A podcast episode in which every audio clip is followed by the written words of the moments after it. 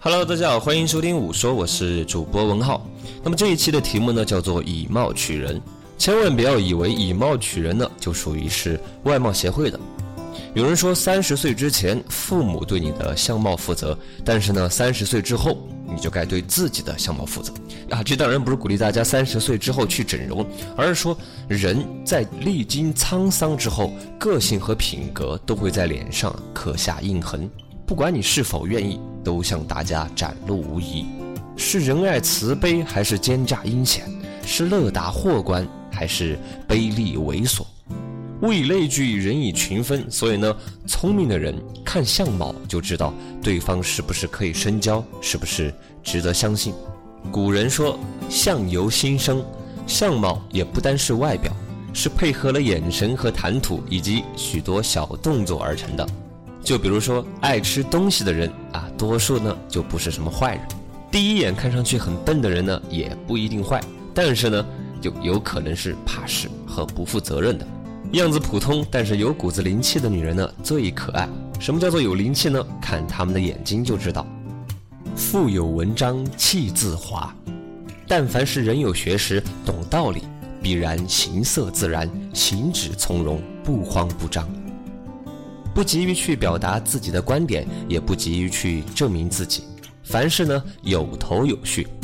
像这种神色从容的人，虽然啊不一定在事业上有多大的成就，但是呢对人生、对生活都有超出一般人的智慧。所以呢做事情就轻松，生活呢也相对要轻松一些。注意自己形象的人，一般都有自尊心，自尊自爱。唯恐自己的形象失分，让人啊对自己产生厌恶感。而且呢，注意形象的人也不会去侵犯别人的利益，或者说叫做事情有底线。通常啊不会横抢明夺，在利益面前丧失理性。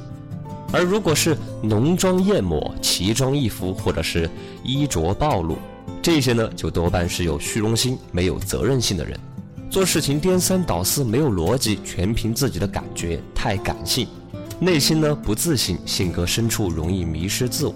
还有呢，像那种獐头鼠目的人，和你谈话的时候偷偷的瞄你一眼，心里边就不知道打什么坏主意。这些人就要避开，离得越远越好。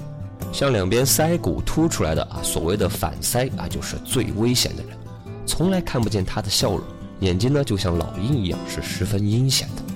社交高手都懂得像医生那样对交往对象进行望闻问切。密切关注对方的每一个动作，也许会有人认为一门心思的猜测别人的心理，显得有一点过于狡诈。我觉得这实在是一种误读。读心术不是在教你诈，它是一种有用的聪明。